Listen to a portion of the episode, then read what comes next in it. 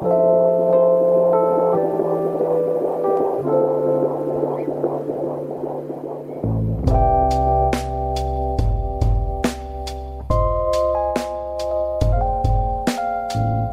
is not going to want to birth at home, but many people do not want to birth in the hospital. And my, my catchphrase is that the same way there's a liquor store on every other corner in the hood, that's how we should have access to birth centers and, you know, clinics and, you know, quality care. Hola, hello, bienvenido, and welcome to the Clear Birth Podcast. For those of you returning listeners, thanks for being here. And for my new listeners, I am your host, Annette Perel. Today we are speaking with Nubia Martin. Nubia Earth Martin is a community birth worker and founder president of Birth from the Earth Inc., a nonprofit organization steeped in education and empowerment, providing a variety of health and wellness services. Nubia holds a master's degree in midwifery and a bachelor's degree in sociology. She is a childbirth educator, birth and postpartum doula, and lactation consultant. The legacy and lineage of the grand midwives runs deep throughout Nubia Martin. She sees midwifery not as a profession, but as a way of life and a rite of passage. Welcome, Nubia. How are you? Greetings. Welcome. So happy to be here. Thank you. How have you been holding up with COVID? Well, I'm a mother of five, so it's always nonstop. Um, it's just been a little bit more nonstop, but holding up pretty well. Yeah. Okay. And that's good. That's good. I'm so glad to have you here. And as, as a point of clarity, you are my first guest who I don't know personally and have not met oh. before. So thank well, you. I feel like I know you from our phone conversation, exactly. like spirits for yes, sure. So definitely. Thank definitely. you for having me. No, it's my pleasure, my honor. I'm so, I'm like really excited for people to hear all about you. And I'll just start and jump into the show. And I start with a few questions at first, and then we just take it from there. So, okay. What career did you want to do when you were in grade school, high school, and college? Hmm, okay. So when I was in grade school, I think I always thought about being an actress. That was always my thing, full of drama as a mm-hmm. child. and when I got into, I'd say high school, that's when I became more interested in birth work, actually. Um, but looking back, I was fascinated by my mother's copy of Ina May Gaskin's Spiritual Midwifery.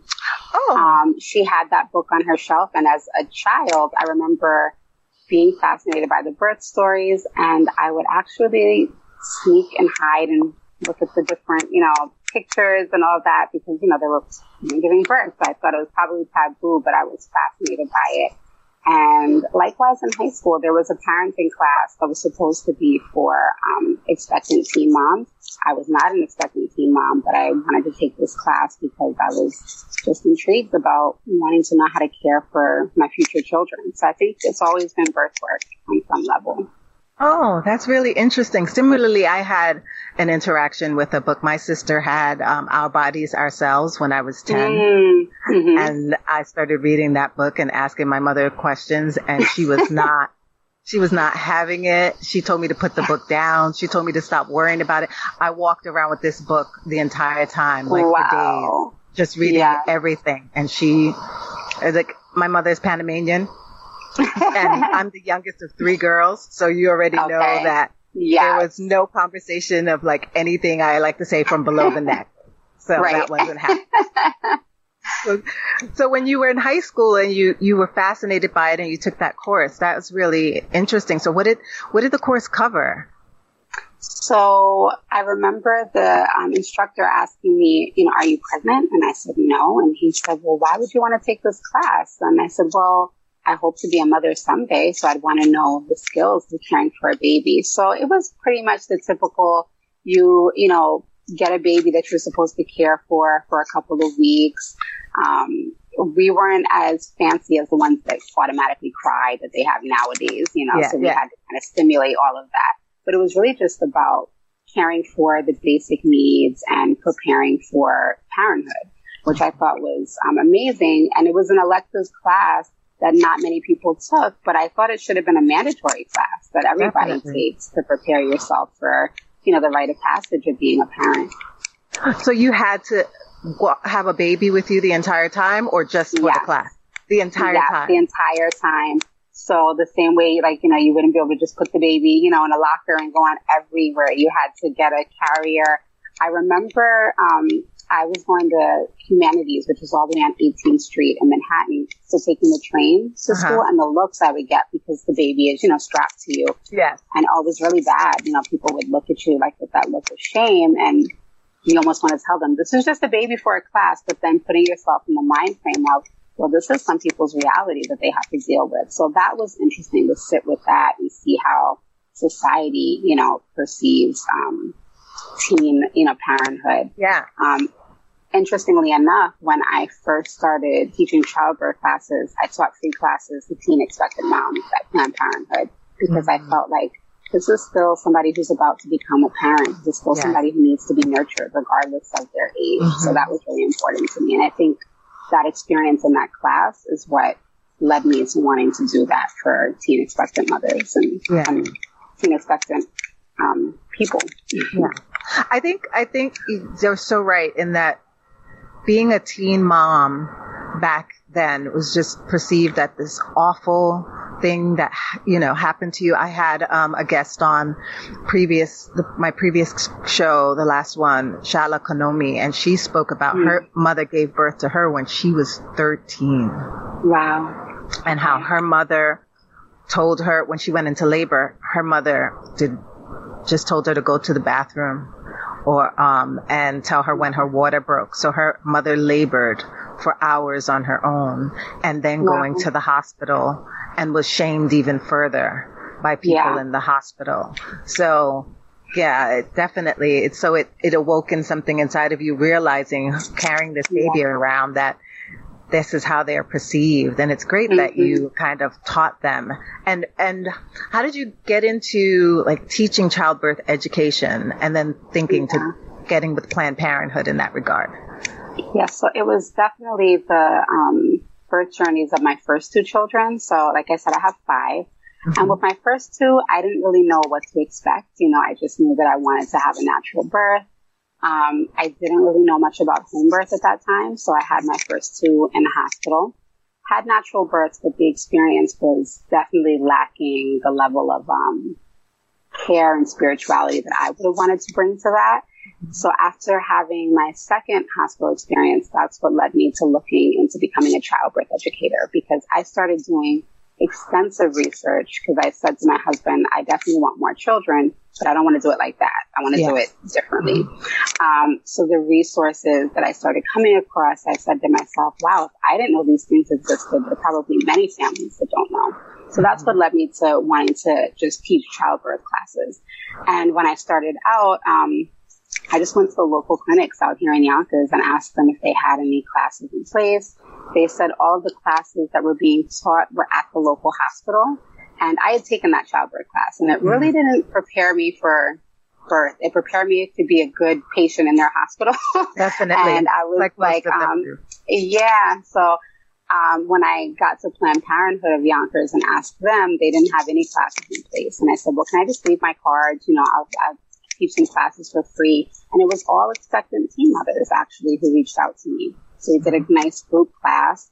Um, and they were amazing. They were so, you know, inquisitive. They really wanted to, you know, know, well, how painful is it going to be? What's going to happen? You know, they were really, really, um, attentive. And it was nice to see them kind of bouncing ideas off of each other. And then unfortunately, even giving them all that information, a lot of them still had horrible experiences yes. at this local hospital. Yeah. And that's what led me to becoming a birth doula because I realized it's not enough to just arm somebody with that information. Mm-hmm. You sometimes have to be there to advocate for them, to provide comfort measures. So that was how the natural progression went from childbirth educator into birth doula. So where did you take your birth doula training and how was that for you? Yeah, so I did my childbirth educator, birth and postpartum doula training through the Aviva Institute, which is no longer in existence, but they were amazing. It was um, online, but then you had some in-person things that you had to do in your community. Um, you had to attend a certain amount of births to um, make sure this was really the field that you wanted to get into. Mm-hmm. Um, and it was it was nice because even though it was online, which again I reminded you is not my thing, um, yeah. I was able to, um, you know, there was still a sense of community, and there were people from all over, so it wasn't like it was just New York. Um, so kind of learning about what the challenges were in different people's communities, how they were overcoming those challenges was interesting, and it really made me start to look at what was lacking in my immediate area. So looking at the high C-section rate at our local hospital. Um, in Yonkers, we only have one hospital where you can give oh. birth. Um, so that was an issue because all of the clinics are set up to usher you into delivering there. And that was one of the things that I wanted people to understand that you always have a choice of where you'd like to go to give birth, regardless of where you receive your prenatal care. So that was a big eye opener to me because I probably would not have chose that hospital for my 1st mm-hmm. two births mm-hmm. had I known that myself. Yeah, I find that that's the biggest barrier for a lot of people is that knowing that they have choice. I, I remember mm-hmm. when I mm-hmm. first started as a doula, a lot of people would say, I'm going to my local, uh, the hospital is just two blocks from me. Like that right. was the best thing. Closer is not always so better. Close. Right. Exactly. and they yeah. discovered that the hard way, unfortunately. Yes. But, yeah. um, so you had already had two children mm-hmm. by the time you became a doula. So how was it to support someone through that process? The first time you supported your birth, a birth. The first time was rough. Um, we were at Sound Shore Hospital in uh, New Rochelle, and I remember this was a friend of mine and she was progressing really quickly, which I, you know, I thought was amazing. And then at one point she was like, Oh my gosh, this, this feels different. This feels really, really, um, painful. I don't know what's going on. And I said, okay, maybe you're transitioning and, you know, trying to use yeah. all the language that I just learned and, you know, comfort her. And she said, no, this is my third child. Like I know what this is. This does not feel right. And then her doctor came in and said to the nurse, um, how come you haven't turned the Pitocin up again? And she said, wait, what? You gave me Pitocin? She didn't oh. even know. They hadn't even told her. Wow. And that was what changed, you know, everything for her. So I remember her saying, how can you just give me something you didn't even tell me? And at that time, I really didn't know enough about Pitocin. I knew the, the medical lingo behind it, but I didn't know how it reacts in a woman's body. Yes. So witnessing that was, um, was hard.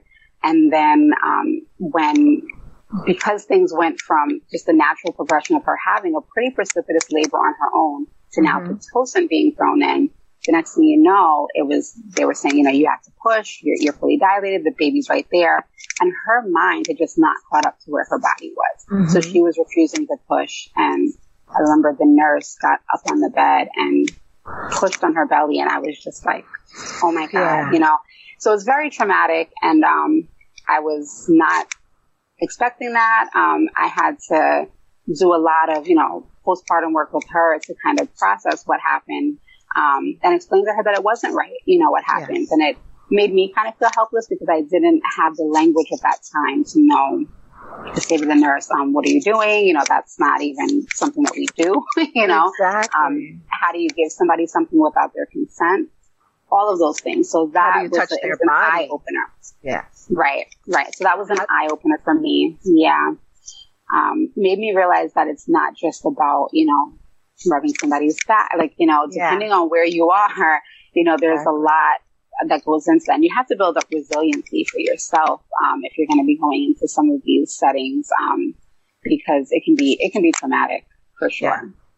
I, I know that for, I'm the third child and my mother, when I had asked her about her birth with me, her, mm-hmm. the only thing that she remembered was that they cut her. And that's all she said. And she was like, they cut me. And when I would ask her why, she, she had no idea why. You wow. know, and then after I became a doula, I realized, oh, because they were practicing episiotomies back then. Right. So of course, and practicing how to suture and yeah. how to suture. And on a third time mom to give an episiotomy for, I was no bigger than my middle sister. So wow it was just unnecessary. unnecessary. and she had no idea. So growing up, right. that's all I knew about my birth was that they cut her and yeah. not understanding why. But I so remember, I yeah, I remember when I was in midwifery school and we had to do our clinical training and um, I was at Jacobi Medical Center And the 24 babies that I caught while I was there, I was very proud that all of the moms were intact because yes. I wasn't, you know, I'm, I'm, a hands poised midwife. I was not, mm-hmm. you know, all up in there. And I remember when we were doing our evaluations that that was one of their critiques. Oh, you haven't had enough experience in suturing. I said, well, what would you have me do? Cause a tear for somebody just to practice suturing? You know, I said, I thought the goal is to make sure that, you know, they're intact and, and we don't have to do that. If somebody obviously has a tear that needs to be repaired, I would do it. But I couldn't understand like why that would even be a thing. You know, we practice on yes. modules and all that, but I'm not going to inflict something on somebody just to get, you know, experience. So I remember that was also kind of shocking to me that that was one of the critiques. Like, oh, you haven't had enough tears. I'm like, isn't, isn't that the goal? That's not the goal. yeah. right. Yeah. So you now we. I jumped way ahead. I know. No, no, you did it. No, it's perfect. It's a perfect okay. segue because you you you talked about childbirth education leading to doula work, and then doula yeah. work from doula work leading to postpartum work, and now mm-hmm. into midwifery. So, how long yes. after you were doula did you go into midwifery?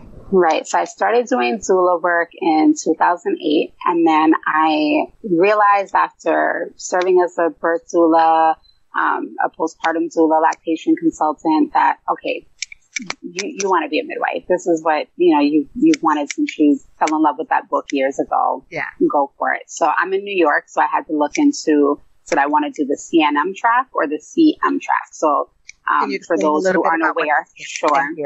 Right. CNM is a certified nurse midwife. So that means you have a background in nursing before you go into midwifery school. Mm-hmm. Um, CM is a certified midwife. So that means you have a background in a different um, area as an undergrad degree. And then you go on to a graduate degree in midwifery. So the midwifery education is the same. It just depends on what your background was before going to midwifery school. So if somebody is going for a CNM, that means they have an undergrad degree in nursing. I have an undergrad degree in sociology. Um, so I applied to SUNY Downstate Medical Center in Brooklyn. Got mm-hmm. accepted the first time that I applied, which I hear oh. is not is not um, common for some. You know, some sometimes you apply and apply. So I took that as a sign that okay, I guess I'm supposed to go. I started in the fall of 2014, and um, I'll say what I wish I had known prior to starting midwifery school was that just like every other system in this country, there's a certain level of um, biases and um, systemic racism that comes along with that. I naively thought, well, this is midwifery. This is yes. caring for women and families. This is not going to happen here. I just, I went in very um, rose glasses for sure and then was rudely, um, you know, like, oh, oh no, we're still in America. Okay, this is still, you know, and it was hard. And I realized that many of the students of color um, who started with me did not continue.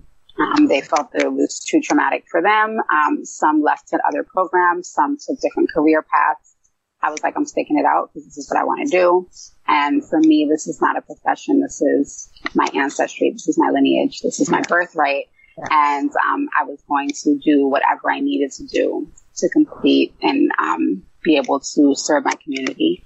So, you know, long story short, I finished in May of 2018. Um, and, you know, what I've come to understand is that there is an intentional suppression of Black midwives, um, which is reflective in the fact that the profession is 95% white right now um, which is also reflective or correlates to the fact that we have a high maternal mortality and morbidity rate for Black women. The lack of providers that look like you, that um, know what it is like to live day in, day out as a Black woman in America, um, who would then not inflict those same biases on somebody else because they know what that feels like, that is sorely lacking.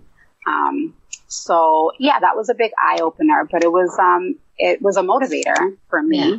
Um, and I really try to encourage anybody, especially those who maybe been doing doula work for a while and feel they want to go deeper. I'm like, yes, do it. Because while we definitely need, you know, birth workers of color in all facets, um, I feel that we definitely need more midwives of color. So yeah. I always encourage anybody, um, who feels like they want to go a little bit further with it to pursue it and to that end, I created um, a like a support system called Kidada. Kidada is the Swahili word for little sister. So for anybody who's looking to get into midwifery, I'm like, you definitely need somebody to be like, okay, this is look out for this, and when this happened, you know, because if I had had that, I feel like I wouldn't have been as traumatized as I was going yes. through the program. Yes. Um, and what I got from a lot of people when I was going through it um, older midwives, um, black midwives who had gone through the same program before was, oh yeah, that's just what you have to go through. I went through that 30 years ago too. Yep, you just have to tough it out. And I was like, um,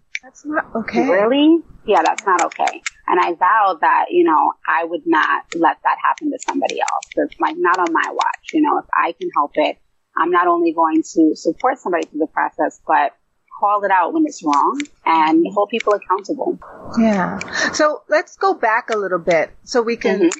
you know, there aren't that many midwives of color. Right. Currently. But I think I saw somewhere online that, that nationwide there's only like 10% of all of the midwives are midwives of color. But yes. prior to births going into hospitals, yeah, let's talk, talk about the history.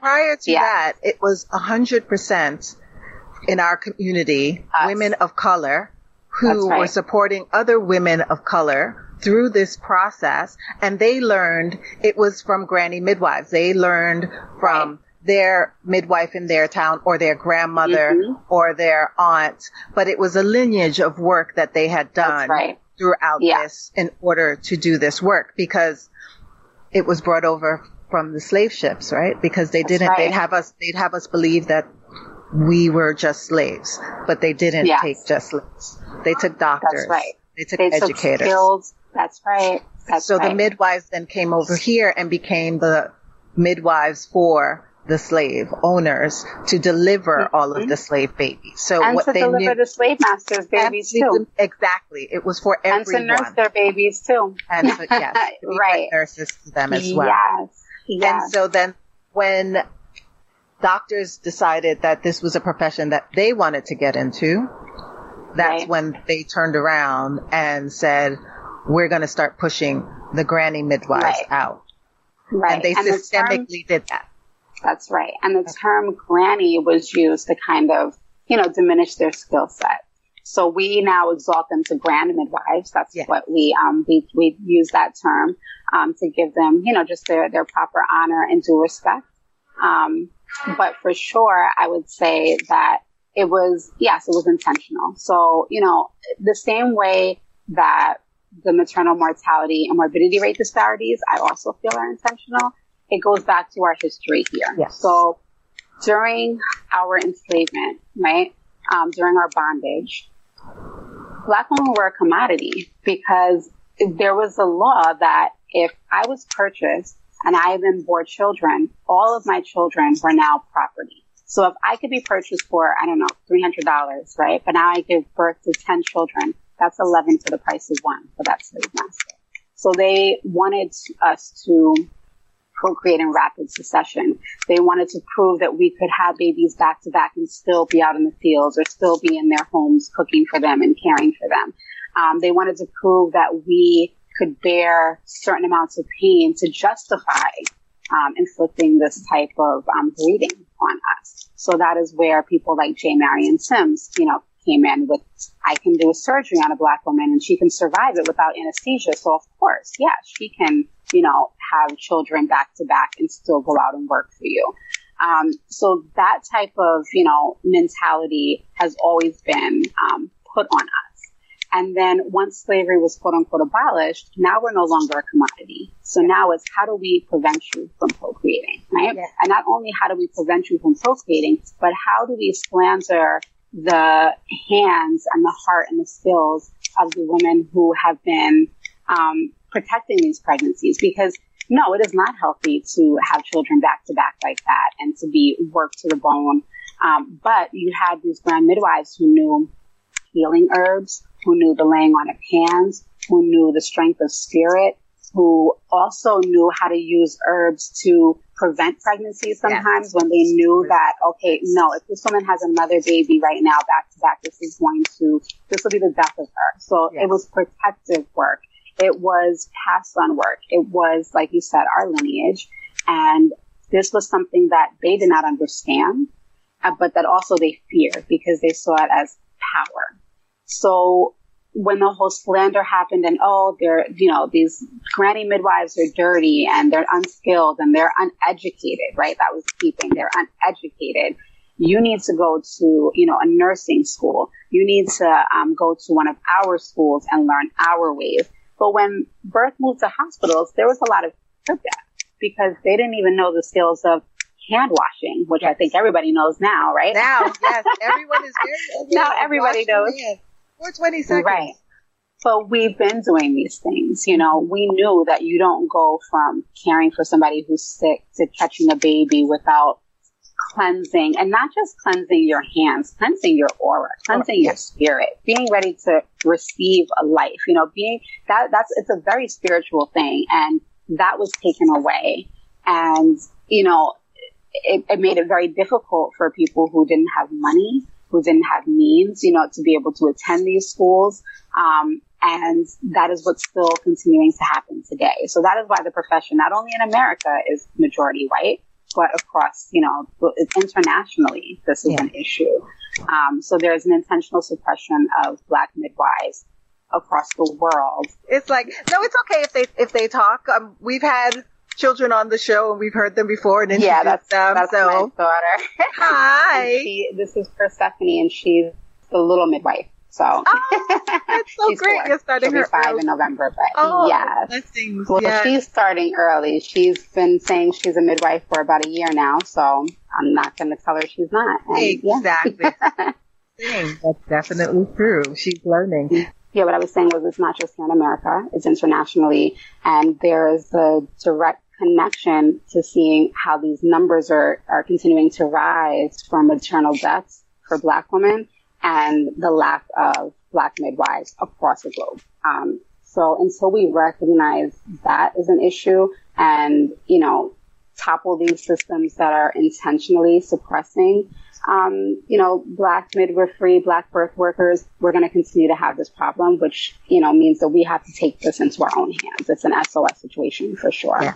That is definitely one of the things that has been drawing me more and more to midwifery and finally this year making the leap of going back to school and mm-hmm. finishing. But what I thought that is also interesting, I just started reading, um, I forget which one because there are a bunch of them. One of the books on reproductive justice and, okay. and like you mentioned that there was this, this push, all this suppression of making sure that women now of color do not have children. But then even mm-hmm. before that, I was, the exact quote escapes me, but it was something to the event of like, before your children were, bore your father's name, right? The father's name. Mm-hmm.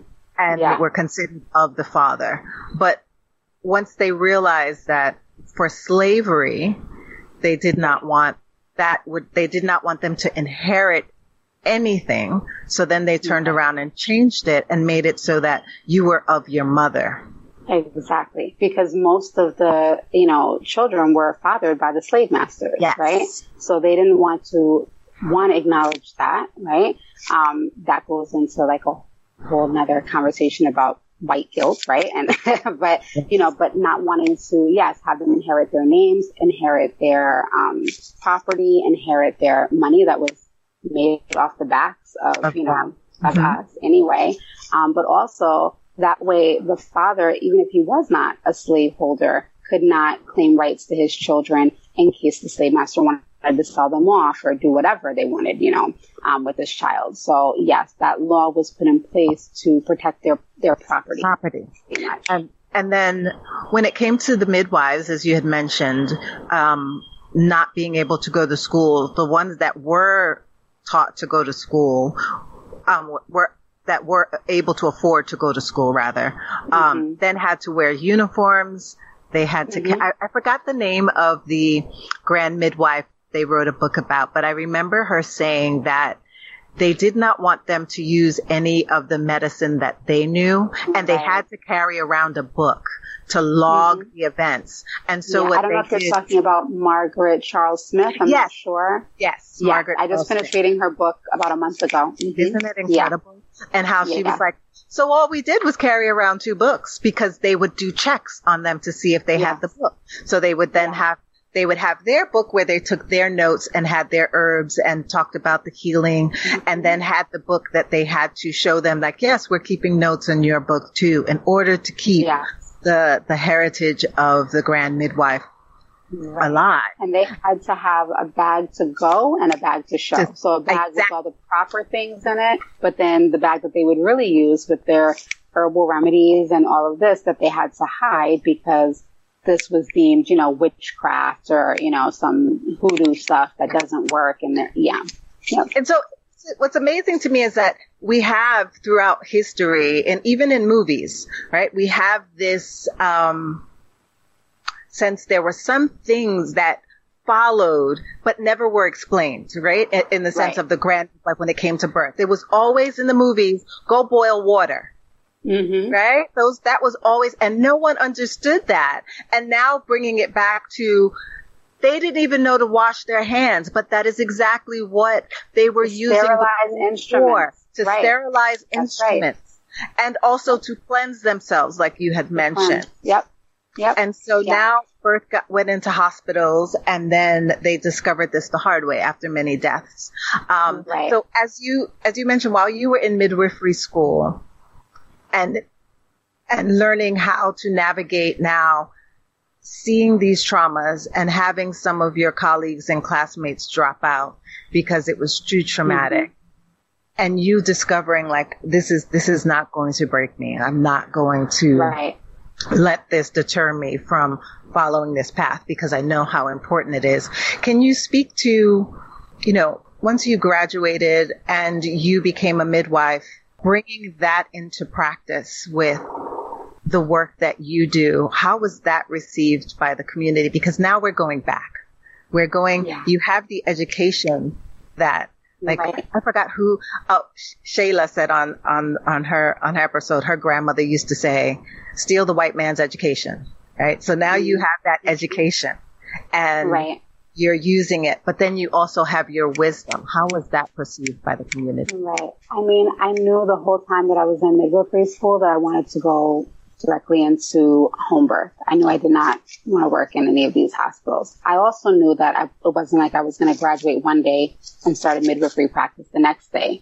Mm-hmm. So I worked with many different home birth midwives who have been, you know, working in this field, working in home birth for 10, 15, 20 years because I wanted, you know, that wisdom. That was what I did not get in school. We got a lot of the clinical, we got a lot of the didactic, but mm-hmm. that passing on that, you know, oral tradition, yes. that learning by, you know, doing, honing those hand skills. I knew that was something that I had to kind of sit at the feet of these midwives, um, you know, observe them in, in their elements, um, when they felt ready saying, Hey, why don't you, you know, jump in and catch this one? We've got, you know, how many babies, but, you know, we, we trust you. The families trust you. So it was a nat- natural progression for me, seeing different people's styles of how, you know, you navigate the system, but still keep your traditions, you know, in place. Um, that was really important to me. Um, so there were a few midwives that I had the honor of working with and just soaking up, you know, their knowledge, um, which really solidified, okay, yes, I definitely do not want to be in the hospital. And also just knowing that if you're experiencing a low risk healthy pregnancy, you're actually safer at home than in the hospital. I want to um, amplify that that information for people so that it becomes more of the norm because that was the norm for us for many years. Yeah, I and I think I for me as a doula, when I speak with clients about midwifery and midwives and having choice, I always get the, for my first, I'll go mm-hmm, into mm-hmm. the hospital. Yeah. And my response is always, speak to a home birth midwife. Just have a mm-hmm. conversation because I believe that what they think a midwife comes to birth with, they have no clue that she is as educated and as skilled as an OB, but she does not do surgery. That's like the only right. thing. that she doesn't do. And, you know, I, I have a girlfriend who says, and I love this saying, you don't go to the hardware store for oranges. right? Right. That's and so, like you're mentioning, if you are, if you are, what are the parameters for being low risk in order to have a home birth? So, I mean, generally, you just have to be having a healthy pregnancy. There are three things, main things that can complicate a pregnancy and potentially make them um, high risk. So, the main ones would be um, hypertension, high blood pressure that's unresolved, mm-hmm. Um, gestational diabetes that's not well managed, okay. and anemia that is not resolved. However, those three things, in, in my process, in my opinion, in my experience, can be corrected through diet and herbs if they're able to be caught early, or even better if you're able to work on them preconception. But I know that's not always the case. Mm-hmm. But um, especially with hypertension, um, trying to get to the root cause of what is what's triggering this hypertension. And for Black women, it's often stress. Yeah. So that is one of the first things that I would ask. What are some of your stressors? Um, there are techniques that can help to not only address the root cause of the stress, but also to, you know, stimulate the somatic nerve endings to mm-hmm. release, you know, hormones that are going to come and bring down your stress levels. Um, there are herbs that will help with high blood pressure. Um, you know, dandelion is excellent, you know, for high blood pressure. So there would be a certain, um, you know, lifestyle changes and then certain herbal recommendations to help regulate the blood pressure. So if we can get that you know, regulated, then that's no longer a risk factor. For gestational diabetes, I really talk to people about it's not just do you eat a lot of candy or sweets, it's what things turn to sugar in our bodies, yes. right? So white rice, white bread. So I want them to tell me what their diet is typically like. Um, you can have brown rice instead of white rice. You, you know, want to make sure that you're eating these things in moderation. You want to make sure that you're eating lots of dark green leafy veggies, that you're having um, carbs and healthy fats in, you know, the proper proportion. So we're able to correct those things as well. With anemia, I want to explain to them always why if you are anemic going into giving birth, that can be dangerous because we know you're going to lose some blood, you know, in the process. If you were to lose a lot of blood and you're already going in with your hemoglobin and hematocrit levels very low, that could be dangerous. So we want those to come up. So I explain you know, hemodilution, which means now you're pumping blood for two people. So you're going to see a, a, natural decrease in that. So how do we bring it back up to the normal levels?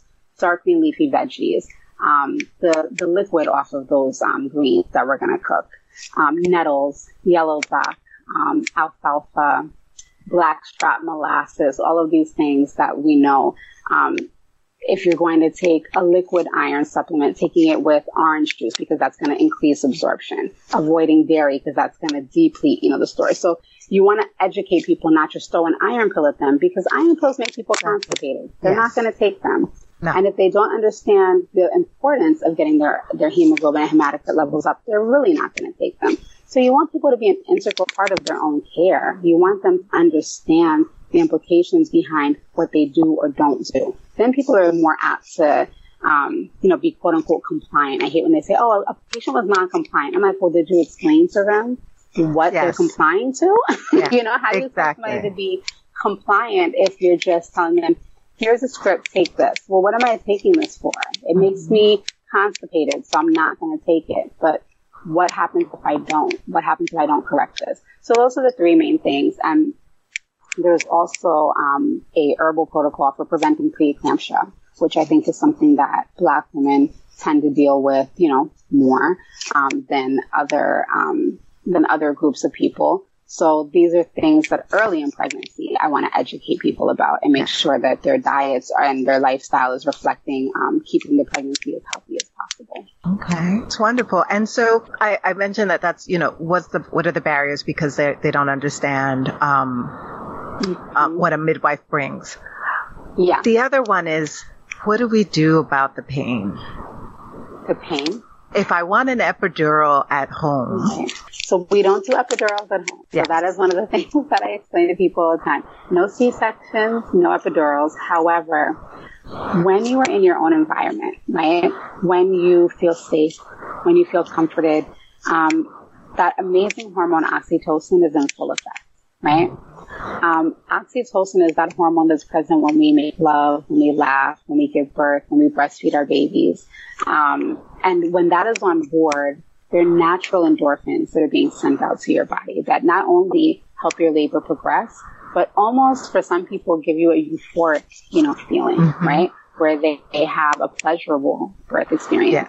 um, as opposed to one that's painful. And I think our bodies really follow our minds. So if we think, oh my God, this is going to be the most painful thing in the world, it's most likely going to be the most painful thing in, the, world in the world because mm-hmm. you've conditioned yourself mm-hmm. to believe that. But if you know that you know, it cannot be stronger than you because this is power that's coming from you, right? Yes. And this is also pain with a purpose, right?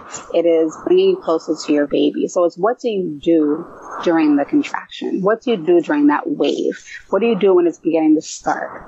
You start breathing, right? What do you do when it gets mm-hmm. to a climax? You ride that wave as opposed to fighting it. Because if you fight a wave, you're going to go under. Yeah. If you tense up, you're going to make everything more painful. The progress is going to be, you know, prolonged. Um, so having a doula, of course, I tell people whether you're going to be at home, um, in a birth center, hospital, you want to have a doula. And people always ask, well, if I have a midwife, why would I? No, you want to have a doula and a midwife or a doula and OB, whatever. But you want to have a doula on board because the doula, in my opinion, is connecting with that mother, right? She's supporting that mom emotionally, physically, spiritually.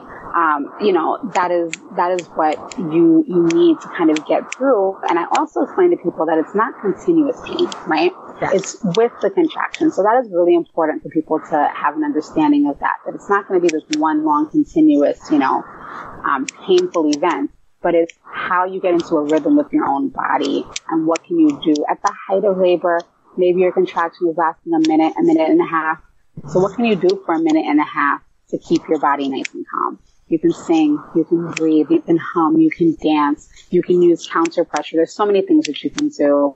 Um, and when you're in an environment where adrenaline is not on board, because yes. adrenaline and, and oxytocin cannot coexist.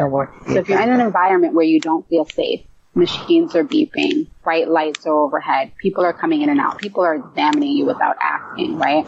That is going to get adrenaline on board where that fight or flight reflex comes in. And yes, things are going to be very painful because your body is sending off alarm bells. Get me out of here, get this baby out of, out of me, as opposed to let me get into my body. So I think for the pain, you know, that is something that when you talk to somebody about what to expect and how the environment is really going to either increase that intensity or bring it down, um, that people have a better understanding of figuring out how they can deal with, um, you know, the pain or the power, like I like yeah. to call it. Um, and then also, you know, knowing that if you're going to be at home or, or even any setting, you want to use all five of your senses. What do I want the room to smell like? What do I want it to sound like? You know, um, what do I want to be looking at? Do I want to have, you know, a, a picture that's inspiring to me? Um, do I want to have some aromatherapy oils going? Do I want to have music playing, ocean sounds, drumming, silence? You know, really start making yeah. it your own. Um, that's, that really, that helps. Um, in midwifery, I feel like the same way for doula work, you, the mother is choosing the doula that baby chooses the midwife, right? So that baby communicates to the mother, look, this is who I need to, to catch me, right? Yeah. So it's more of a connection with the baby, but a good midwife um, is understanding that it's mother baby, right? You're still caring for the mother, mm-hmm. but it's really tuning in and communing with that baby. What is that baby communicating? You know, because there are four things that we're looking at, right? There are four P's that they call it of labor. So there is the um, the passenger, which is the baby, right? There's the pelvis, which is the mom's you know actual mm-hmm. body and how the baby kind of navigates through that. There is the power, you know, the contractions and how strong they are and you know, how effective they are. And then there's the psyche of the mother. So if you're thinking of all four of those things, you have to understand the connection between mother, baby, and also the extended family. What are they putting in mom's psyche? Are they on board? Do they feel comfortable with the process? So you have to incorporate the entire family um, or her entire support system if you want to have, you know, that experience where she can have a euphoric birth. Mm-hmm. That's amazing. I, I never heard of the four P's before. That's really that really puts a lot in, in perspective. And I just love the way you described how the whole process works in the sense of like, yes, you choose your doula, but your baby is choosing your midwife, right? And mm-hmm. paying attention or how, or your provider, right? Because if right. there's a breech that can't be delivered vaginally, then that is also an issue. Um, right. And then that's there's something going on in that respect as well, and we have to listen to mm-hmm. baby in that respect, even when we try versions and they don't don't work. What do Sometimes what do you? There's a reason. Yes, yeah. exactly. Mm-hmm. Our little midwife assistant. Hi. Yes. what do you love the most about being a midwife? Oh, that's a, you know, it's such a, um, multifaceted thing. Um, yes. I love the activism part of it. Mm-hmm. Um, I really do because I think that's really important. I tell anybody if you're going to get into this work, know that there's politics behind it. There's, you know, activism, advocacy work, but I do, I love the activism. I love the idea of being able to, um, take power into your own hands in, in mm-hmm. a sense in terms mm-hmm. of then going on to empower families with knowledge, like yeah. arming them with factual information so that they can make the best decision for them. And, you know, taking the ego out of it. It's not my baby. It's not my birth. It's not my body, but I'm simply listening to this family and gauging what their needs are and then supporting them in that. I think that is very freeing when you realize that, you know, what might be best for me might not be best for this, you know, next person coming along. Mm-hmm. Respecting that and having no ego in that where now you're offended that maybe they've interviewed with you, but decided they want to birth in a birthing center instead of with you at home, or they want to, the hospital is best for them. That's, that's, that's what autonomy is. You know, that is where you want to give somebody as much information as possible so they can come to the best decision for them. So that is really freeing for me. Um, I love that aspect of it, watching somebody come into their own awareness and then make an informed decision. Speaking of activism, um, mm-hmm. It's a great way to segue. I just love how you just segued into everything that we get to talk about. Just flowed like. Um, you are also helping to spearhead a um, uh, a birthing center, the birthing yeah. place. Can you tell us a little mm-hmm. bit about that? Yes. Yeah. So um, one one second. Okay, one second, lady. Okay. Um, yes. Yeah, so you know, Mila Flores and I have been um, friends, you know, birth worker companions for many years. And we've always been kind of talking about this idea. And a little over a year ago, we were at a birth together. It was an amazing home birth. And on the way home, we're both like riding this oxytocin wave on the one train, riding uptown. And we were just like, we got to bring this birth center, you know, to fruition. So the idea is to have a birthing center, midwifery led, in uh, the Riverdale section of the Bronx, but in addition, having other extension centers um, in other areas that are, you know, quote unquote underserved. Um, so Yonkers, Mount Vernon, um, South Bronx, and in the interim of getting this center, you know, that is not only going to be a birthing center, but a healing center as well. So we will have, you know, all types of um, holistic practitioners there in one space so that people don't have to get their care piecemeal. But we also plan on having mobile units that until the, you know, place is complete and up to code because there are a lot of, you know, hoops to jump through to get a yes. free lead birth center in place. Um, that we will have mobile units that will be able to go to these communities in the interim to make sure that they're still getting information about the birth center, information about home birth and the hospitals in their area, but then also getting um, that care in the meantime as well. Um, so yeah, that's a project that we've been working on um, along with Bruce McIntyre, who, mm-hmm. who um, I'm not sure if you're aware, but he um, was Amber Rose Isaacs' partner. Yes. Amber mm-hmm. passed away in April.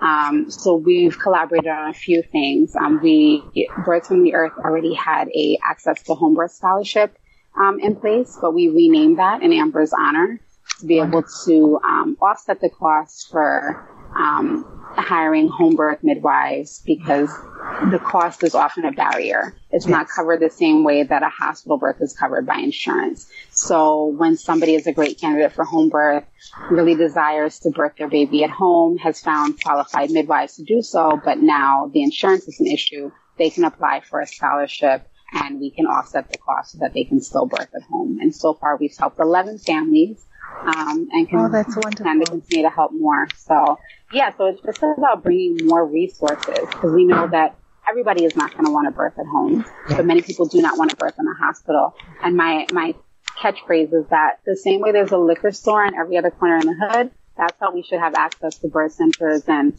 you know, clinics and, you know, quality care. That is truly exactly. essential. Exactly. And if there's one thing that the pandemic has had us debating, what is essential and what's not, I would say that birth centers and, you know, quality care is, is essential.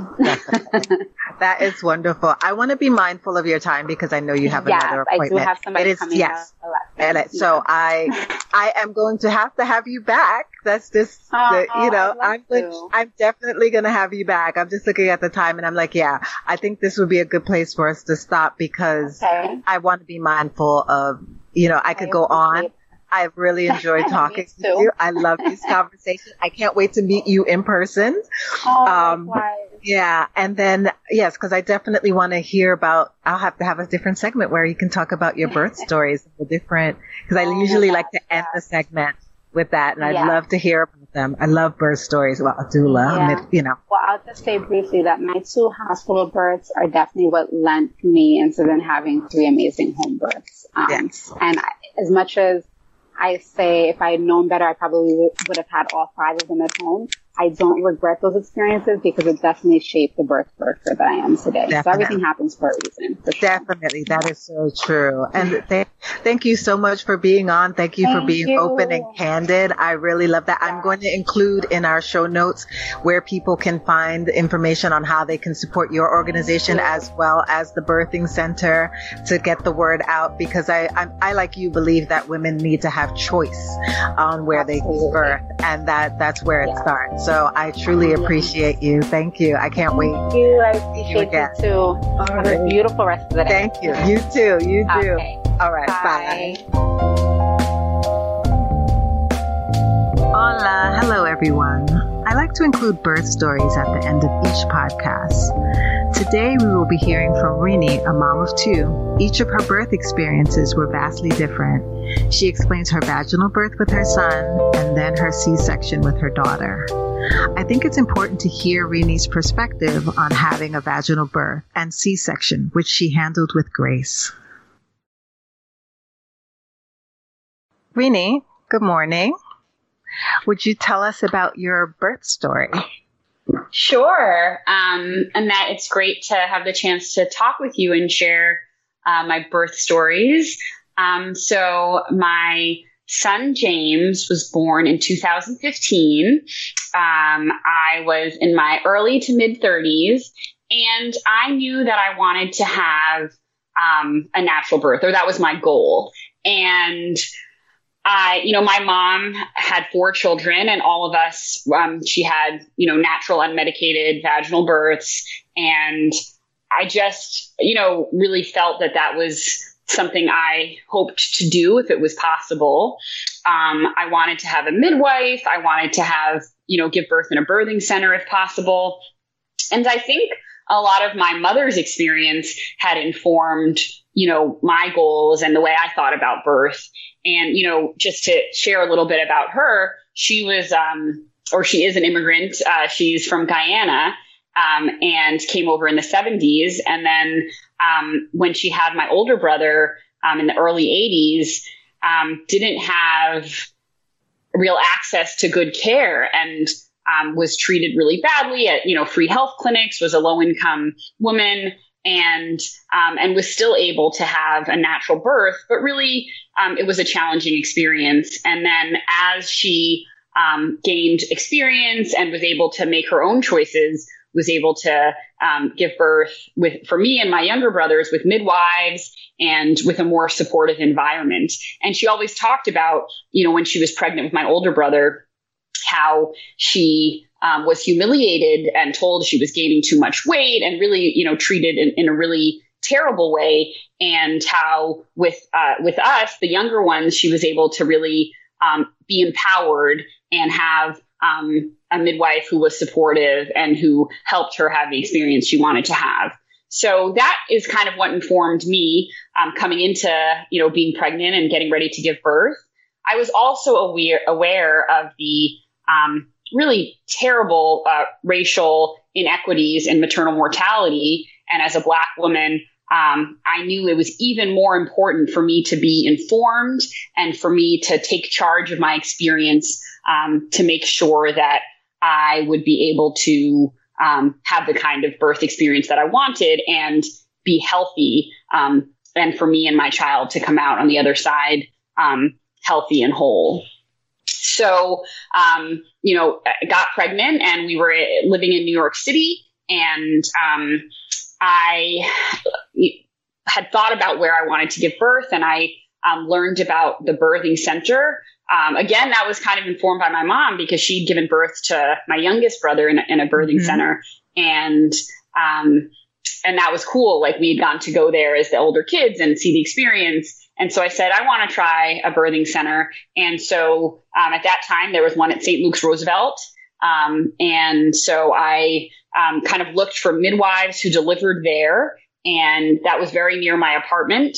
Um, so it kind of all came together really nicely. And I connected with a midwifery practice um, that delivered and that used the birthing center. Um, I went to all of the classes to use the birthing center. I was having a healthy pregnancy.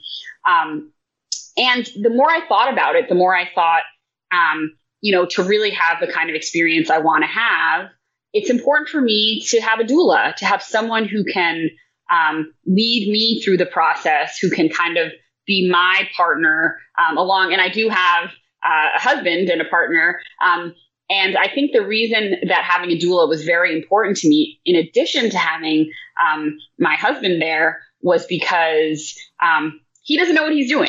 He doesn't know anything about um, mm-hmm. childbirth, and he's very squeamish. So he made it clear from the beginning that it was important to him to be kind of supporting me um, through being with me and talking with me and and holding my hand, but that he would not be um, you know, catching the baby or cutting the cord. He yeah. was concerned that if he cut the cord or caught the baby, he might um, pass out and, and require his own care. So we said, let's make sure, you know, that he's okay and that I'm okay. Mm-hmm. And, and, and that I want someone who can um, really support me through the, through the process and who knows what they're doing. I mean, I think yeah.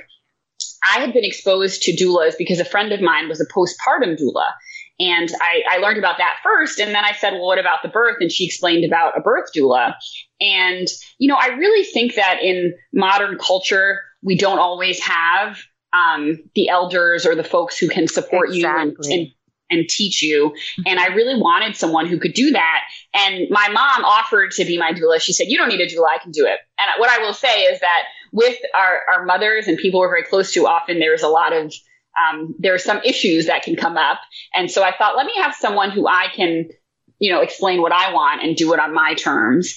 And, um, and so I started, you know, reaching out to people. And I think w- with my first pregnancy, I reached out, um, I, around 20 weeks or right um, right before 20 weeks and i think that was a little late because i reached out to a lot of people and they were already kind of like booked up mm-hmm. and um and i started i was like where do i start to find a doula um, and I started because my, midwifery practice had a list of people. And so I just started calling around. Um, and, you know, the other thing I would say is most practices these days have multiple providers and you meet with, you know, all the different providers throughout the, um, whether it's an OB practice or a midwifery practice, you meet with different providers and you get whoever's on call. And certainly I understand why that makes sense. Um, but I wanted someone who was going to, who I knew was going to be there, who was going to be yeah. there throughout my pregnancy and who was going to be there at my delivery. Um, so I, um, you know, it kind of met with a, a, number of doulas. I think I probably met with around five of them. And, you know, I really followed my gut and I really connected with Sasha. Um, and, you know, felt like she kind of had the combination of, um, compassion, practical support, and, um, just kind of we clicked. And so I, um, you know, we, I we agreed to work together and it was great i think from the beginning to have someone that i could um, trust and go to and ask questions and and really that I could be totally um, open with and not have you know any um, any exactly yeah. really have um, an open relationship. Um, so um, you know, as I prepared for my birth, um, I was a healthy um, woman. I was having, you know, didn't really have any issues. I started to have some higher um, blood pressure readings in my visits to the midwives. And they would always kind of have me take a few deep breaths, and then the um, blood pressure readings would go down. So, um, you know, things were going really well. Um, I was aware that I had been born three weeks early myself, and my, my brother had also, so that my mom and, you know, I'm kind of similar to my mom in my build and my, um, so my body is similar to hers. So I thought, okay, she had, you know, her children three weeks early. Maybe I, you know, I might do that too. So I was kind of like, thought this might happen. And then, um, it was the weekend before Labor Day or Labor Day weekend. And, um, I really started cleaning up and like getting ready. And I, I said, well, I wonder if this is like nesting, but yeah. I would get up like early in the morning and just like, you know, get all the baby clothes ready and get the stroller ready and everything. And, um, and, you know, I did normal stuff that weekend. I went out to dinner in Brooklyn. I came back to Manhattan. You know, just it was, I was very pregnant, but I was kind of comfortable. It was extremely hot. It was probably like 100 degrees the day before or on Labor Day. And I went wow. to Central Park with my husband. And I remember I wasn't feeling great. Like I felt I didn't have an appetite and I, you know, which was unusual for me. And I just didn't, I didn't feel good. Um, but I thought, well, maybe it's just because it's really hot. Um, and um, I, that the morning after the, the Tuesday after Labor Day, I woke up and, um, and I, something was weird. I kind of didn't feel right. I felt kind of weird. And then I noticed, oh, I feel weird every, you know, every 10 minutes or so. And like I said, pattern. oh, this is contractions and like very early labor. And um, yeah, I started noticing the pattern and it was, it, really didn't, it, it wasn't painful. Um, and it was nice to be able to connect with Sasha, let her know what was going on. Um, you know, she said, just hang out at home. I lived at that point just a block away from the hospital. And so my plan was to, you know, stay at home as long as possible. Um, and because of my proximity to the hospital, I was able to do that. Um, and that day, you know, was pretty much a normal day. You know, I just was able to be on my birth ball and, you know, um, walk around the apartment. Um, as the contractions got a little closer, like uh, my husband came home from work so that he could be there, but he kept working at home. And, you know, it was just kind of like, you know, ha- happening, but fine. And then as the day wore on, the contractions got a little closer together and a little closer together. And then, you know, Sasha, my doula, was in Brooklyn, and I think it was like almost like two hours away to get there. So we kind of were like trying to think of like, okay, when should she come? And um, probably like in the early evening, the contractions got more intense and and closer together. And so um, I was kind of like taking a bath and taking a shower and just trying different ways to feel comfortable. I reached out to the midwives as well, and also to Sasha and she said, you know, keep me posted. Most of the time, you know, labor takes long. So just, you know, you're, you're going to be okay. And, um, and then I think probably around like 6 p.m., it got uh, more intense. And this was one of the moments where I'm really grateful for my, um, that, um, Sasha was kind of uh, advising me mm-hmm. because the, um, the midwives, actually, it must have been earlier because it was when the office was open. Maybe it was like three o'clock in the afternoon. And the midwives, uh, the midwife on call said, well, why don't you come in so I can, um, see how dilated you are? And that, you know, and then, um, we can kind of go from there. And I was also very close to the midwife practice and I, you know, could have walked there.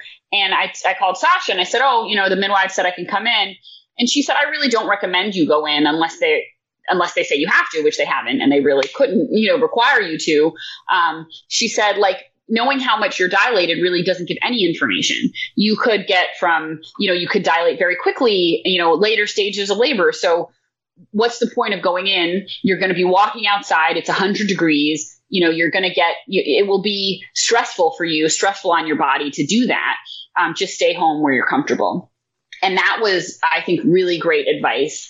Um, and, you know, that's one of the many times I think if I hadn't had a doula, I wouldn't, I would have just said, oh, great, let me go in. And the midwives, you know, the midwife wanted to know, how she wanted to be able to make her own decisions yes. um, and whether she should go back to i think she lived in brooklyn too whether she should go home and you know put her kids to bed and, and you know i understand that but it was really important for me to have an ally and an advocate who only had my interests in mind and who could tell me hey, this doesn't really make sense for you. So I did not go into the office. I'm really grateful, and I'll come back to that later.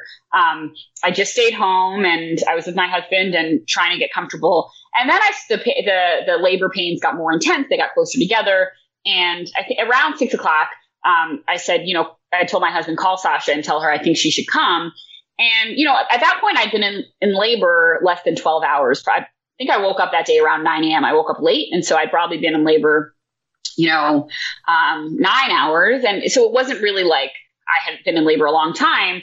Um, but I just felt it was really, it was getting intense and I wanted support. So we said, you know, Sasha, it would be great if you could come. So she came and, you know, it took a while. So we needed to have some lead time. So she came and kind of supported me. Um, I was in a lot of pain. She did some different positions. Um, and I threw up, which I know can happen, but was still surprising. And she helped me clean it up. So she, you know, was just kind of there. And then um, I was taking a bath. Zach, uh, my husband, was with me, and Sasha was doing the dishes. So she also said, you know, she said, you don't want to come home to a a, uh, a, an apartment full of dirty dishes when you have your new baby. So like she was helping us just get ready. And I think that's another great thing about doulas is they do whatever you need. And that was a great thing to just be like, let's get this apartment ready to bring home a baby because I was still three weeks before my due date. So I wasn't really, you know, we weren't a thousand percent ready. So, um, uh, when I was in the bath, it got really intense and it was probably about 8 or 9 p.m. at that point, And I was just like, this is so painful. I can't do this anymore is how I felt. And, um, and Sasha said, okay, we can, let, you know, let's go, let's go to the hospital. And I, at that point, I really felt like I wanted like an epidural or like pain medication because I just, it was just too much. It was overwhelming. And um, we needed to get to the hospital, and it was a block away, which is short, but you know, being in labor and traveling and moving is, is not easy at that point when I was dealing with such intense contractions. So Sasha helped us. Um, she taught my husband how to support me during contraction. So we would walk like 10 feet and then stop for a contraction and then walk a few more feet. So even that, without her, we wouldn't have been able to really get where we were going. Um, so she helped us. We figured out, we got there, and we got to the um, uh, labor and delivery triage, and they kind of said, "Oh, you're fine." And even in the triage room, I was doing um, cat cow yoga poses, just trying to keep my mm-hmm. body moving to be comfortable, just while I was waiting to be admitted to the, um, you know, to labor and delivery or where they take your statistics or whatever in the, in that first um, area. And so I got in there um, and they took my um, blood pressure and it was off the charts. It was very high. And, you know, they were very concerned. And, but they said, well, maybe it's just that you're in labor. And then they checked me and I was 10 centimeters. So I was basically ready to have the baby at mm. that moment. And so, you know, and at that point, they couldn't even give me an epidural. It was too late. And yeah. and Sasha said, "Well, that's the reason you needed. You were in so much pain. You were in transition. You were basically, you know, that was the worst part. And now you can just like have this baby." So the midwife got there. Um, I couldn't even pee. They were like, "We need a urine sample." I couldn't do it. Everything was just like happening so quickly. So I think we got to the hospital. I don't, you know, around um, maybe 10:30 p.m. And my son was born less than an hour later. Um, wow. So it really happened very quickly, quickly, at that point. And he, um, and I couldn't use the birthing center because my blood pressure was so high. Um, so I ended up, you know, just using um, the regular labor and delivery. Um, and I'll say that it was still a really um, I was glad I was at a hospital that had a birthing center because the nurse I had was a nurse who was used to natural labor. She was used to what I was, you know, going through, the noises I was making, the, you know, and she wasn't surprised and she was really supportive. So even though I wasn't able to use the birthing center, I think it was still a very positive um, labor and delivery experience there because their staff was used to the birthing center approach. Um, so um, you know, the baby came pretty quick, um, just uh, after all of that. And, you know, the pushing, it was all challenging, but by then I was just happy that it was like going to be over soon. And, um, and uh, he came out and he was healthy and strong. And then um, a few minutes after he was born, they came back with my um, my results from my um, all the blood blood work that they had taken because my blood pressure had been high, and it turned out I was having like um, preeclampsia, really um, severe preeclampsia, which is a, a dangerous condition for um, for uh, pregnant and uh, postpartum um, moms. And so um, at that point, they said, you know, this is really, you know, a problem, and we need to make sure, you know, that we're going to have to monitor you closely. You have to go to what's called the recovery room, and um, so um, it was great to have Sasha there throughout um, all of this, just to be kind of uh, a support and, and a help. Um, and she actually was the one when I was delivering who suggested the position um, that you know th- that allowed me to to deliver James. Um, like the the nurse was like, "Oh, go on your side," or you know, everybody was saying try all these different things, and she said, "Why don't you try on your back?" Which isn't always what works, but for me, that's what worked. I went, I was on my back, and that's what helped the baby come out. So, you know, I think just having someone there who's been there, who knows how to try different things, who says like, you know, who can just kind of advocate for you was huge. You can hear Aubrey in the background, so we'll get to her in a, in a few minutes. Um, so, um, so afterwards, I had to go to the recovery room, and that is another place where having an advocate made a big difference because they were telling me that I couldn't keep my baby with me, and I really wanted to keep my baby. That was very important to me. I wanted to breastfeed, and I said I really want the baby, and, and Sasha was just kind of like keep saying it, keep telling them, and you know, and it's interesting because I think in a medical setting people just tell you what they think is a rule when it's just what they're used to doing. Exactly. And so everybody kept saying, "Oh, you can't have the baby because, you know, if there's not enough room and you can't have your partner with you." There's and I was just like, "I want my baby with me. I want my partner with me." And, you know, and then that's what happened. I got, you know, James was able to be there and Zach. Um, but I think they just they're just used to how things work. And so I think really having someone who say, no, you can keep pushing, you can keep advocating for yourself uh, made a big difference. So that night, Sasha went back to our apartment and rested. My husband stayed with me. And then in the morning or the, at some point they switched so he could go rest and she could stay with me. So I think that was a big difference too. Knowing that we were going to be in the hospital for a few days, um, it was important for us to make sure we had my husband could get at least a little bit of rest. Um, the recovery room is really challenging. It's people who have had C sections or who need to be monitored. And there were like four or six, there were a lot of women in there and the babies and partners. And it was just like a really chaotic space. Not really, I wasn't really able to rest there. Um, so, you know, the remainder of my hospital experience was pretty challenging um, because they were there was all the constant monitoring for the um, preeclampsia. preeclampsia. They wouldn't let me eat at all, which was terrible because I was really hungry. Um, the midwives, I think, really weren't able to follow my case at that point because it was kind of a more severe situation. So it was the OBs on call that were monitoring me, and I didn't have a relationship with them. So that was also very challenging. Um, so I think for me, you know, like my labor and delivery was was really positive and what I wanted, and then my post, you know, post delivery, the um, very early postpartum experience was really challenging. Um, and throughout that time, it was great to be able to um, have Sasha as a resource. She actually, I think, the next day had to go to a different birth. I think she might have gone right from our birth to another birth, which is crazy. Um, the life of and yeah, it was just like wild. And um, but she was still, you know, available. She got me started on breastfeeding.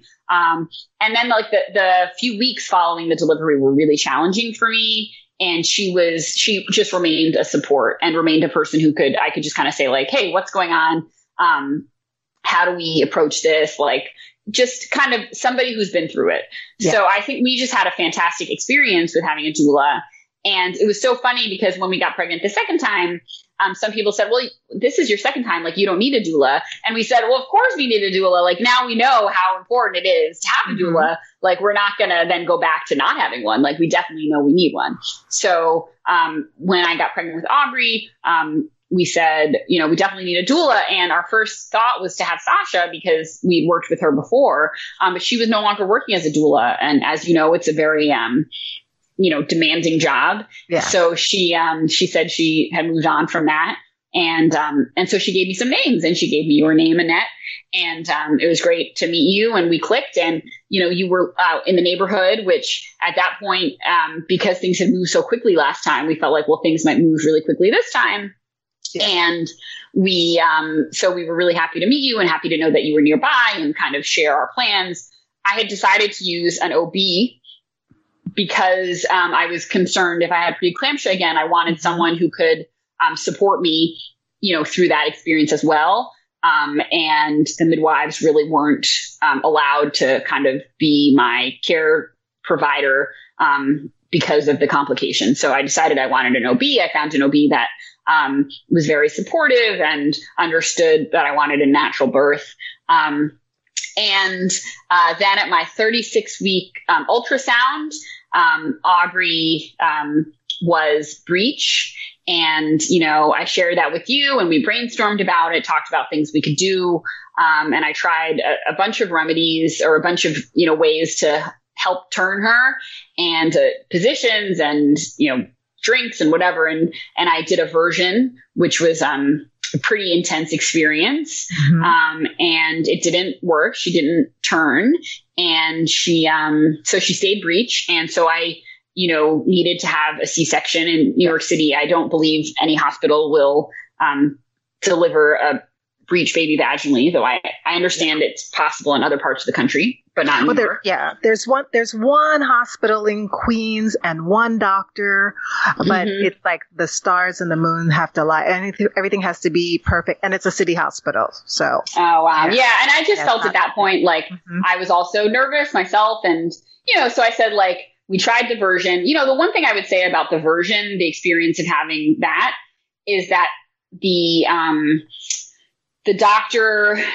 like they weren't able to schedule it quickly. So it was on, you know, when I learned she was breached, it was at my 36 week ultrasound and I called right away to try to schedule the version and I couldn't schedule it for a week. And then when I got there and the doctor tried, it didn't work. He said, Oh, I wish you would come in earlier. And I said, like, I've been trying to come in for a week. So I really hope that, you know, I said, like, you guys really need to work on this because I tried to get in here right away because the baby is just growing at that point and, you know, I think the baby was just too big to turn and was kind of lodged where she was in my, in my body at that point. Um, so, you know, some people said, well, you had a C-section. You didn't need a doula. And actually, as, as you know, Annette, it was great to have a doula for a C-section as well. Um, just to kind of walk us through the experience and to have, you know, you just need more than one person supporting you and somebody who's been through it. And I think, you know, as we approach the C section, you had great advice and help and having a second child is a different experience as well because you have to figure out how to support your first child who is also going through a really, you know, significant life change. And so like that morning for my C-section, you went with me to the hospital and my husband stayed and got my son ready for school. And that was important to have someone who could support our son and let him have some, you know, some semblance of his normal routine while you, you know, help get me ready for um, a really, you know, big day for for for our family as well. Um, and then at the hospital, I think having um, your advice and kind of your support and knowing what to do was really helpful. And um, and then after the baby is born, like the baby needs someone to support them, and the mom needs someone. So I think having a doula to support me was so important along with, you know, that my husband could really be with the baby. And one just small example was, you know, uh, Aubrey was born. She was very big. She was nine pounds, which, you know, isn't that big, but compared to my, my son had been six and a half pounds. Exactly. And I think that might have been why, um, why she wouldn't move. You know, she was kind of like, she was big and I'm, I'm petite. Um, I'm only five three, and my husband is six five. So we are very different sizes. So I say like Aubrey was his baby. She was like basically a a Zach sized baby in in my body. So she was kind of like you know stuck in there. Um, so um, after she was born, you know, you helped us get started with breastfeeding, all of that. That was great. Um, but the room we were in after the C-section is very cold. It's freezing. And, you know, then she got cold and they were very concerned why she's so cold. And I was like, well, maybe you shouldn't make this room so cold. But by the time they um, noted that she was cold and she wasn't warming up, they had to take her to the, um, it wasn't the neonatal ICU, but it was the step down from that. Yes. Um, so The PICU, yeah. yeah. So they had to take um, Aubrey. And for me, it was really important that my husband stayed with her the whole time. And, you know, that there was someone, an advocate for her, you know, and I just, mm-hmm. You know, I think that, you know, nurses and doctors and health workers are doing their best, but I really wanted someone who could be there with the baby to make sure um, she was advocated for and that she was getting the care we wanted her to have and that she was brought back right away because I wanted to be with her. So at that point, my husband went with her and you stayed with me. And that was again very important um, to have you there. Um, and I remember when we moved, they moved me from the recovery room to um, um the room that I was going to be in, um, the postpartum room. And I was still recovering from the C section. And I, you know, really couldn't tell up from down. Um, and I remember, I don't know if you remember this, Annette, but we got to my room and I threw up right away. Yes. Like I was just like so nauseous and you caught my throw up. So that was one of the many um, really helpful things. But it was just like there's so much going on mm-hmm. and you don't even know up from down. You've just been through this major surgery. And so I think, you know, having, um, having you there with me was was so helpful um, throughout that day and you know even just again talking to the the nurses and the doctors and saying, well, when can we get the baby back? When can we, um, you know, really start breastfeeding again? When can I eat so that I can start feeling better? Um, all of those things. It was really critical to have you. And I think you stayed a very long time that day and it was really, really helpful, um, throughout the day to have you there. So, you know, I think when I look at these two extremely different birth experiences, one at 37 weeks um, by, you know, unmedicated vaginal birth and one at 40 weeks um, with a C-section. And in both experiences, I think having a doula was just critical to having the kind of experience that I want to have. Um, and you know, no birth is going to be the same as as another one. They're all so different. Just like every child is different, every baby is different. Um, but I think what I learned um, after my first one and with the second one was that you know having a doula is really something that can help you have the the most positive experience that you can. And um, and so thank you for for helping us and for supporting me through that. Oh, you're welcome. You're welcome. It was my pleasure. It really was. Wow, yeah, great. Yeah. Um, so I don't know. Is there anything else that would be helpful for me to um, to talk about? I've kind of talked uh, at length I about. Uh, yes, no, that was great. You covered everything, um, and most importantly, you know, like the entire reason why, for the first time, most people think having a doula is necessary. And then the second time thinking, yes, no, of course, the second time is just as necessary. And yes, even in a C-section, it's necessary to have your doula, I think is an important, uh, important for people to hear and understand that, yeah, you could be supported in both ways and they're both valid. And, you know, I think a lot of times most people just go into thinking, oh, if I had a, um, vaginal birth for my first, then my second will most definitely be a vaginal birth and not really think about the C-section. A lot of people go into that's not going to happen to me. So to hear hear your experience from that perspective is also, I think, eye opening for people to really get an understanding of if that were to happen, I could still be supported through the process. So yeah, I appreciate you covered everything. Thank you so much for sharing your story. That was great. Sure. Happy to do it. And absolutely. I think um, from an unmedicated vaginal birth to a C-section, um, different size babies, different hospitals. Um, a doula is a critical support person, no matter um, where or how you're having your baby. So, um, so I'm I'm really happy that I had that support. I'm grateful for it. I think it should be available to everyone. Um, and you know, you see studies show that it really does make a difference. difference. Mm-hmm. Mm-hmm. So Definitely. yeah. Definitely. Thanks for having me. No, thank you so much. And I'll definitely let you know when we're going to release this episode. Right now, um, episode one is, is on, um, is up. Um, on Spot, I'll send you the link on Spotify oh, cool. and Apple Music, um, Apple Great. Podcast. So they're up. But I really appreciate this. Thank you so much for your time. Uh, sure great honor to hear your story again. Sure. Thank you. Kiss, Thank you too. Yeah. Kiss the little ones for me, and hopefully, when you know this is all done, I'll see you in the neighborhood. Yes, exactly. Alrighty, Annette. Take care. You too. Thank you so much. Gracias. Thanks for listening to the Clear Birth Podcast. Please don't forget to rate, review, and subscribe. You can find me on Instagram at the Clear Birth Podcast. If you want to send me an email, you can reach me at the Clear Birth Podcast at gmail.com. Adios, hasta luego, goodbye, until next time.